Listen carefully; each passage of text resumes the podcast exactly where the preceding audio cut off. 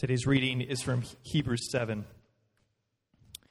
For this Melchizedek, king of Salem, priest of the Most High God, met Abraham returning from the slaughter of the kings and blessed him. And to him, Abraham apportioned a tenth part of everything. He is first, by translation of his name, King of Righteousness, and then he is also King of Salem, that is, King of Peace. He is without father or mother or genealogy, having neither beginning of days nor end of life, but resembling the Son of God, he continues a priest forever. See how great this man was to whom Abraham the patriarch gave a tenth of the spoils. And those descendants of Levi who receive the priestly office have a commandment in the law to take tithes from the people, that is, from their brothers though these are also descended from Abraham. But this man who does not have his descent from them receives tithes from Abraham and blessed him who had the promises. It is beyond dispute that the inferior is blessed by the superior.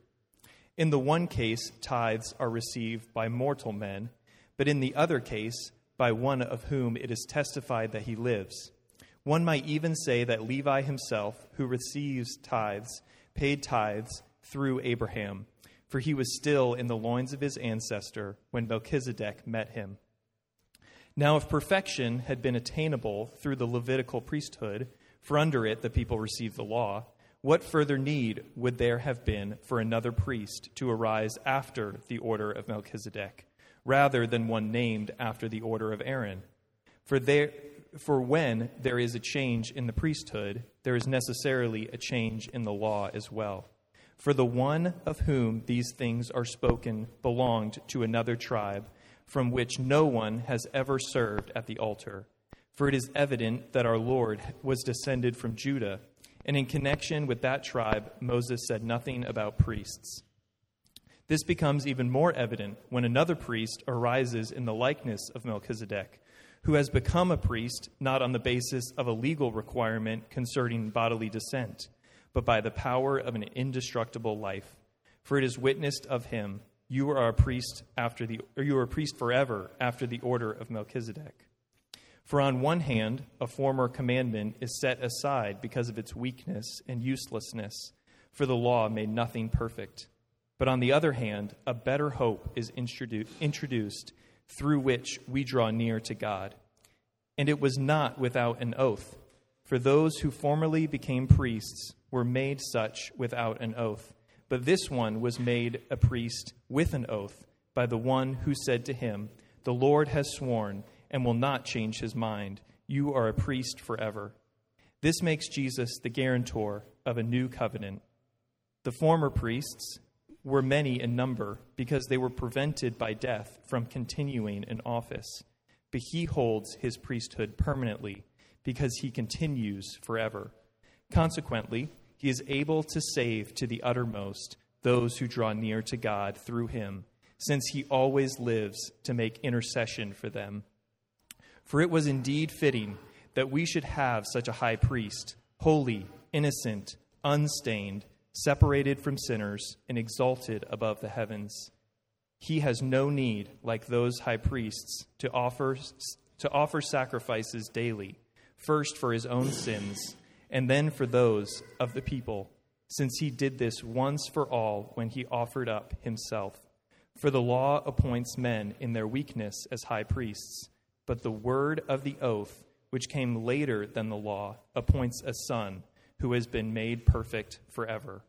This is the word of the Lord. Well, good morning. Thanks, Nathan, for reading. This is a difficult and a, a dense passage, uh, but I hope that, that the main idea is clear, even on a first reading. Uh, the main idea of Hebrews 7 is, is this Jesus is a superior priest. Jesus is a superior priest. I'm calling this sermon the last priest because Jesus Christ is the last priest any of us will ever need. For the, for the original audience, the original readers of the letter to the Hebrews, this language of priests and sacrifices and offerings and temples wasn't unusual at all. It was a part of their culture. It was second nature for them as Jewish people, Jewish Christians, to hear and speak in those sorts of terms. One of the reasons this text is so convoluted for us is because that's no longer true in our culture, of course. Um, the idea of a priest and of sacrifices and temples is not second nature for us. It's no longer a part of our culture, but we all still need a priest. We all still need a priest. Why? What is a priest? You know, in the Bible, in the Old Testament especially, there's three big jobs. There's kings. We'll talk about kings at another time. There's prophets. Prophets bring God to us. And there's priests. Priests bring us to God. Um, and that's still why we need a priest. We need a priest to approach God, to approach the God of life and light and salvation. You know, every single one of us have a built in urge to be with God, to know God, and to be known by God. We're all that way because God has made us to know Him. He's made us in His image, but we can't do that on our own. We need someone to advocate for us, someone to stand in for us, someone to represent us, someone to help us approach God. Why? Because we all feel guilty. Indeed, we all are guilty. All of us, in manifold ways, are unclean, and we cannot approach a clean, pure, and holy God. A show that came out 25 or so years ago now uh, is called The Sopranos. I don't encourage you to watch The Sopranos, but this is a good illustration. Uh, the Sopranos is about a man named Tony Soprano, who was played by James Gandolfini, and uh, he's the head of a major crime family. He's a mafia boss in New Jersey. And, and Soprano is a terrible man who does terrible things all throughout the series. But, but the show opens with him having heart palpitations and, and all kinds of physical manifestations of anxiety. And he actually passes out and falls into his swimming pool in his pajamas uh, in his backyard. And, and because he's having these health issues, he begins going to see a therapist. Uh, the therapist is played by an actress named Lorraine Bracco, and, and their relationship becomes the centerpiece of the entire show. And the writers of the show are asking a, a question. They're asking a question something like Is this man, this mafia boss, only a monster? Is he only a monster? Does he have any conscience at all? Does he have any guilt or shame over all the terrible things that he does? And their answer in the show is no, he's not only a monster. In fact, even a man like Tony Soprano has shame and, and regret and guilt. Even a man like Tony Soprano feels an instinctive need to seek atonement, to make things in his life that are wrong right. And that's why he goes to see a therapist. Therapists are, in many ways, the priests and priestesses of our modern culture. We all feel a need to make atonement. If you're honest with yourself, I think you would admit that.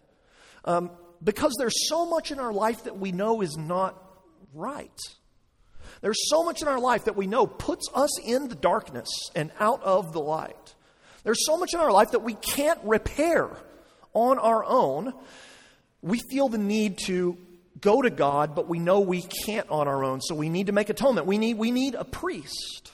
So here's the big picture the Christian story is that God has given us his son as a high priest so that through him we can draw near to God. Jesus is the last priest any of us will ever need because only Jesus can really atone for our guilt. We're back on here in Hebrews 7, the main highway of the book of Hebrews. We took a, a, detour through some backcountry roads, beginning in verse 11 of chapter 5 and going all the way through chapter 6. But beginning in 7, we're back to the main idea Jesus is superior, Jesus is better. He's superior to angels. He's superior to Moses. He's superior to Joshua. He offers a superior rest. And we saw already in chapter 4, Jesus is a superior priest. Today, that ex- is explained more fully. And it's explained by telling us about this very arcane and strange Old Testament figure, Melchizedek. Let's call him Mel just for safety's sake, because I know I'm going to screw that word up. Mel. He's been mentioned three times now in chapter 5, verse 6, chapter 5, verse 10, and in chapter 6, verse 20. And as you've been listening to us teach through Hebrews, you might have wondered who is this guy, Melchizedek? And like any great storyteller, the author of Hebrews has sort of hinted at him a couple of times, but now he's going to tell you what this guy is about and who this guy was. Jesus is a priest in the order of Mel. Jesus is the greater Melchizedek. He's the last priest. Let's walk through this, this passage in three parts, okay? You ready? All right, first, we see Jesus is a priest of a superior order. A superior order. Verses 1 through 10, um, they kind of give us the background of the argument that this author is making. And Melchizedek, he appears very briefly in the Bible. He appears in Genesis chapter 14, and then in one verse in Psalm 110, which is quoted in chapter 7. Here's what happened. In Genesis 14, Abraham, we talked about him last week, he's on the way back from this big battle that has happened between these ancient Near Eastern kings. Abraham was involved because his nephew Lot was involved, and Abraham is trying to take care of Lot. Abraham's side wins the fight, and he's returning back to his home with all of the spoils of war that he's acquired through this battle. And on his way back home, out of nowhere, this shadowy figure, Melchizedek, the king of Salem, which is Jerusalem, by the way, appears. And, and, and we read that he's a priest. Apparently, Melchizedek is a worshiper of the one true God that exists outside of the line that Genesis is mainly interested in the line of Seth and, and Noah and Abraham. So, Abraham and Melchizedek, they hang out for a while. They have some wine and they have some bread together. And then Abraham tithes. He gives a tenth of all the spoils from this battle he's just fought to Melchizedek. And Melchizedek, in turn, blesses Abraham. And then, poof, he's gone. He's gone. He disappears like a mist. The only other place we see him in the Bible is in Psalm 110, verse 4, which is quoted here in verse 17, where David, the original author, said Melchizedek, or the, the messianic son, is a priest forever after the order of Melchizedek. So, what is going on here? Well, the author is using what he uses a lot in the rest of Hebrews. So, I'm going to introduce a word that's important. He's using what we call typology typology. Mel was a type, a type of Jesus. When we use the word type, we mean that Mel foreshadows in significant ways Jesus. He pointed to Jesus. Jesus, the Hebrews author wants us to know, is like Mel. But he's even greater than Mel. Melchizedek is the shadow of which Jesus is the substance. We see that even in the, the meaning of Mel's name. Verse 2, Nathan read. His name means king of righteousness. And then he's also the king of Salem or Shalom, king of peace. And we also see that Melchizedek is like Jesus in that Melchizedek in Genesis has no genealogy. Think about it. Genesis, if you read through Genesis, is full of genealogies. It's obsessed with genealogies. Genealogies are very important in Genesis, but there's nothing said about Melchizedek's genealogy. That's not to say that he's not, he's not literally some divine figure. He had a mom and he had a dad, but the author of Genesis is not at all interested in that. And the author of Hebrews then makes that point in verse 3. He's without father or mother or genealogy, having neither beginning of days nor end of life but resembling, you see that word? He's a type. Resembling the Son of God, he continues a priest forever. So Jesus, of course, had a genealogy as the Son of Man, but as the Son of God, his priesthood is not dependent on his lineage. And in that way, he's like Melchizedek. He's not himself the Son of God, Melchizedek, but he resembles Jesus, the Son of God. He's a, a type of Christ whose story is intended to help us learn about and love Jesus more. The point is that Melchizedek was a great figure. He was a revered figure. The author calls him great in verse 4. And then we see Abraham, the patriarch. If you fill out an NCAA tournament bracket of Old Testament people, Abraham's a one seed, right? The four one seeds, by the way, Adam, Moses, David, Abraham. Clear four one seeds right there. And Abraham's not going to get upset in the second round like a certain team I root for did yesterday. Okay? Abraham was a big guy, important guy. He's a patriarch. But Abraham gives Melchizedek, this shadowy, weird figure, a tithe. And then Melchizedek blesses Abraham. And the author makes it clear in verse 7. It's beyond dispute that the inferior, Abraham, is blessed by the superior, Melchizedek. And here's the key piece of the argument that the author is making. If Abraham, the patriarch, the one seed of the Old Testament, if Abraham is inferior to Melchizedek, then, stay with me, then Abraham's great grandson, Levi, who's the head of the priests in the Old Testament, the Levitical tribe or the priests, is also going to be inferior to Melchizedek's priesthood. Thus, verse 9 and 10 Levi himself, who receives tithes, paid tithes through Abraham, for he was still in the loins of his ancestor when Mel met him. So, the order of priesthood that Jesus is a part of, the order of Melchizedek, is, even in the Old Testament, presented as a superior order. The point being, Jesus is the great and the last high priest. If Melchizedek was greater than Abraham, the great grandfather of Levi, and Jesus is the substance of which Melchizedek is only a shadow, how great must Jesus' priesthood be? So we see that he's from a superior order. Let's keep going. Second, a permanent office. Jesus is a great priest because of a permanent office. Verse 11 really all the way through verse 25, continue the argument. And if you'll look at 11 through 19, the author of Hebrews is basically saying this, okay? Because Jesus comes from the priestly order of Melchizedek and not the priestly order of Levi, like all the other Old Testament priests. Jesus is not, therefore, a part of the provisional and weak Old Testament legal and priestly system. Think about it this way with me, okay? Um, the way it worked in the Old Testament was that if you were a Levite, you're going to be a priest. Verse 16. It was based on a legal requirement concerning bodily descent. I mean, think with me. That could be a really bad idea. I mean, think about if we did that. If you were a pastor, dangerous, dangerous ground I'm treading on here only because your dad was a pastor.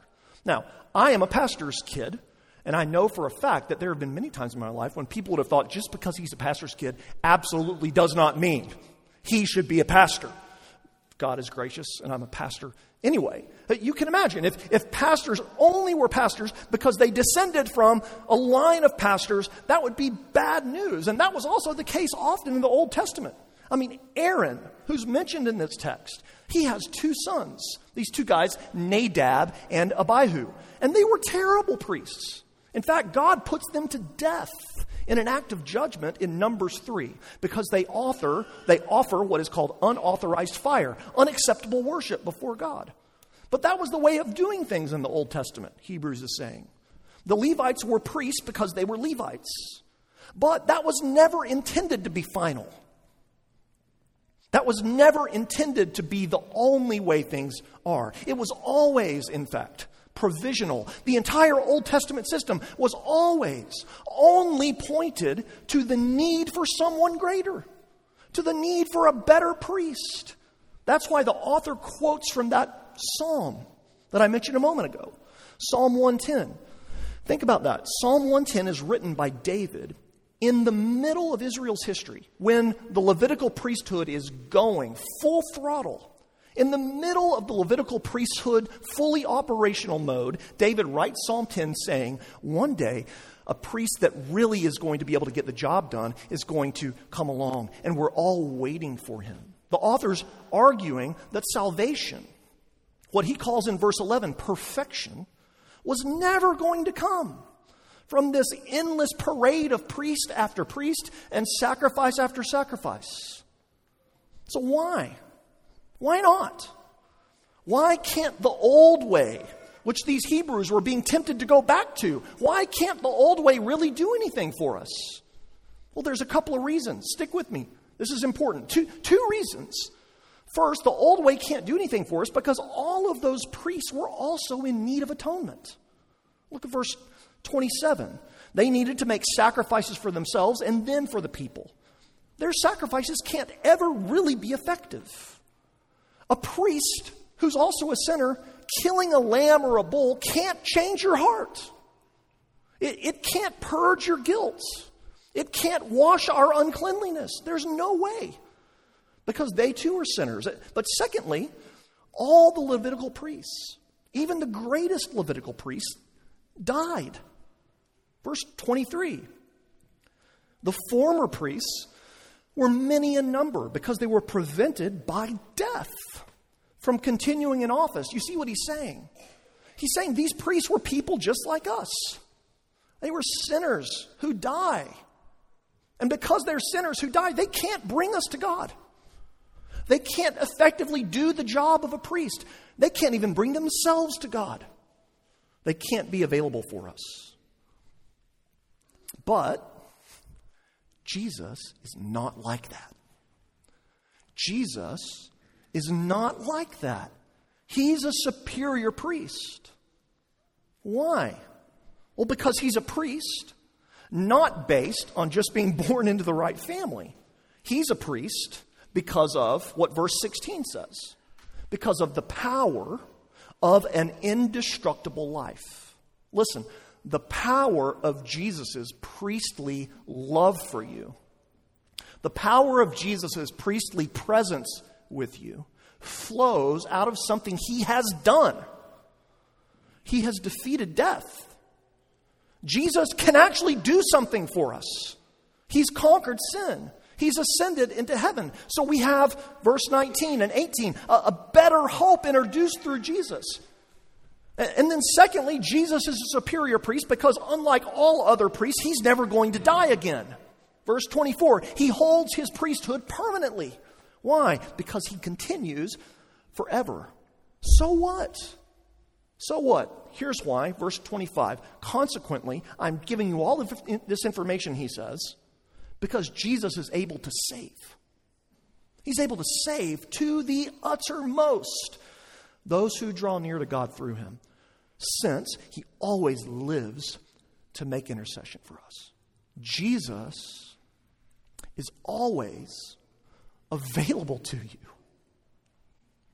Jesus is always available to you as a priest with perfect love with perfect, unmatched power because Jesus died and conquered death and ascended into heaven and right now lives for you. Doris uh, Kearns Goodwin is a historian. She's written a lot of really wonderful books. And in some of her published writing, she tells stories about Lyndon Baines Johnson, LBJ, former president of the United States. She actually used to work um, as a staffer for LBJ when she was a younger woman. And she, she notes regularly that LBJ was a complete obsessive workaholic. And, and he would call his staffers all hours of the day and all hours of the night and expect them to be available. Expect them to be available for him and, and ready to go. And it just wore his staffers out. She tells one story that I find funny. Once LBJ invited all his staffers over for a pool party. And uh, that was a rare thing. If you worked for LBJ, it's pretty exceptional to go to a pool party at the White House. So they thought it would be a break, but they showed up and found out it was a working pool party. Who has working pool parties, by the way? Everyone had a phone and a notepad. I don't even know how they had the phone tethered to the wall. I don't know. But LBJ expected them to, I guess, work as they floated in the pool. He wanted people to be available all the time, but no one can do that. No one's always available except Jesus. Because Jesus has a permanent priesthood with real power He's always available. Listen, Jesus is not just a priest from 8 to 5. Jesus is always on call for you. And that's exactly what we need. Why is that what we need? Go back to the beginning. Because the guilt of our sin spills into every part of life, every hour of every day. Let me try and make this really personal for a moment. I know, I know this is kind of heady stuff. Sometimes the Bible gets that way, but let me just ask you, okay? Um, have you ever done something? Have you ever done something that was just so bad and that you regret so deeply that even now, when you think about it, you just you wince? I've done things like that. I've had those experiences. Maybe you, you hide it. No one else in the world knows about this. But every time you think about it, you feel tainted. You feel like you're forever going to be behind the eight ball. What I want you to do is think about that thing. You're like, come on, Luke. That's what you get for coming to church. You got to think about that thing. Think about that experience. Think about that failure. How do you feel thinking about it? If you're anything like me, you feel that just this desperate need to be rid of it. To be rid of its consequences, rid of its, of its shame, rid of all its effects, right? It's just disgusting for us. Now, listen. It's when you're thinking, it's when you're reliving those experiences and those failures and those moments that Jesus says, draw near. That verb is used twice, verse 19, verse 25. Because Jesus saves to the uttermost. That's what his indestructible life means for you. So, whatever those moments are for you, Whatever you want to hide the most, wherever you most need forgiveness and removal of guilt, Jesus, as a priest, rushes not away from those experiences, he rushes into those experiences for you and with you and saves you out of them to the uttermost. He, he rids you forever of those stains and, and splotches. He really, really takes all of it away. How? How can Jesus do that for me? How can his priesthood be that powerful? We see that last. Okay? Third thing. He's the superior and last priest because of a single sacrifice. So the big problems, right, as we've seen, with the old priesthood, the Levitical priesthood, is that all these guys died. They lack permanence. And then, more importantly, they're also all sinners. No priest can atone for you when he can't even atone for himself. But Jesus, verse 26, is a fitting high priest. What about Jesus' priesthood makes him a fitting high priest? Well, look at how the author describes him. He is holy, innocent, unstained separated from sinners and exalted above the heavens. Jesus can have an eternally powerful priesthood because, in a crucial and essential way, he is not like any other priest and he is not like us. He is sinless. He lived a perfect, obedient, righteous life to God. Think again about those dark secrets in your life. You know what? Don't even think about that. Just think about like this week. Let's, let's lower the bar. Think about this morning. and, and then read those words again holy, unstained, and pure. And ask, do those words define my life? No. I'm unholy, I'm stained, and I'm impure. Where in your life, this week, where in your life this morning are you stained? Where, where are you unholy? Where are you sinful? Countless ways, right? But not Jesus. He's unstained.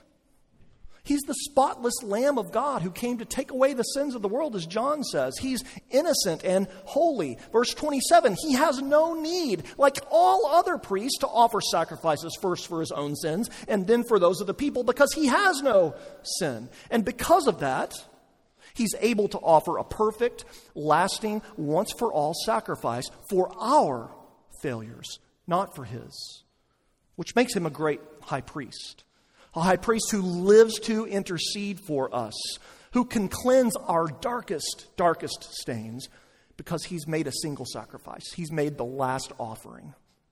And the sacrifice, of course, was himself. He's our great high priest who has a permanent office, who has an indestructible life because he has died as the final atonement for sin. The Apostle Paul puts it this way God made him who knew no sin to become sin for us, so that in him we might become the righteousness of God. Why would Jesus do that? Why would Jesus do that? Why would Jesus die for me? Because God is love. Because Jesus loves you immensely, faithfully, and deeply. Jesus wants to rid you of every stain of sin. Jesus wants to make you beautifully holy and pure. Jesus wants to share his very life in the triune perfection of his being with us, and he will do it. His purposes cannot be thwarted. So, so let's just wrap it up, okay, with one piece of application that Hebrews is pushing you to, driving you to, beckoning you into. Draw near. Draw near to the great and final high priest. Trust him. Believe his sacrifice of himself on the cross cleanses you like nothing else can and nothing else will. Rest in him. You who feel too dirty and impure to open your life up to anyone, draw near to your high priest. He will receive you, he will wash you clean. You who feel truly the guilt and the weight of all of your failings, draw near to your high priest. His mercy is able to remove all of your burdens. You who feel dejected with fear, draw near to your high priest. No wrath does he bear for you. Thousands have come, millions, and none have ever been turned away, no matter how raw and bad and evil their thoughts, words, or deeds. We all need a priest, someone to bring us back to God. We can't come to him on our own.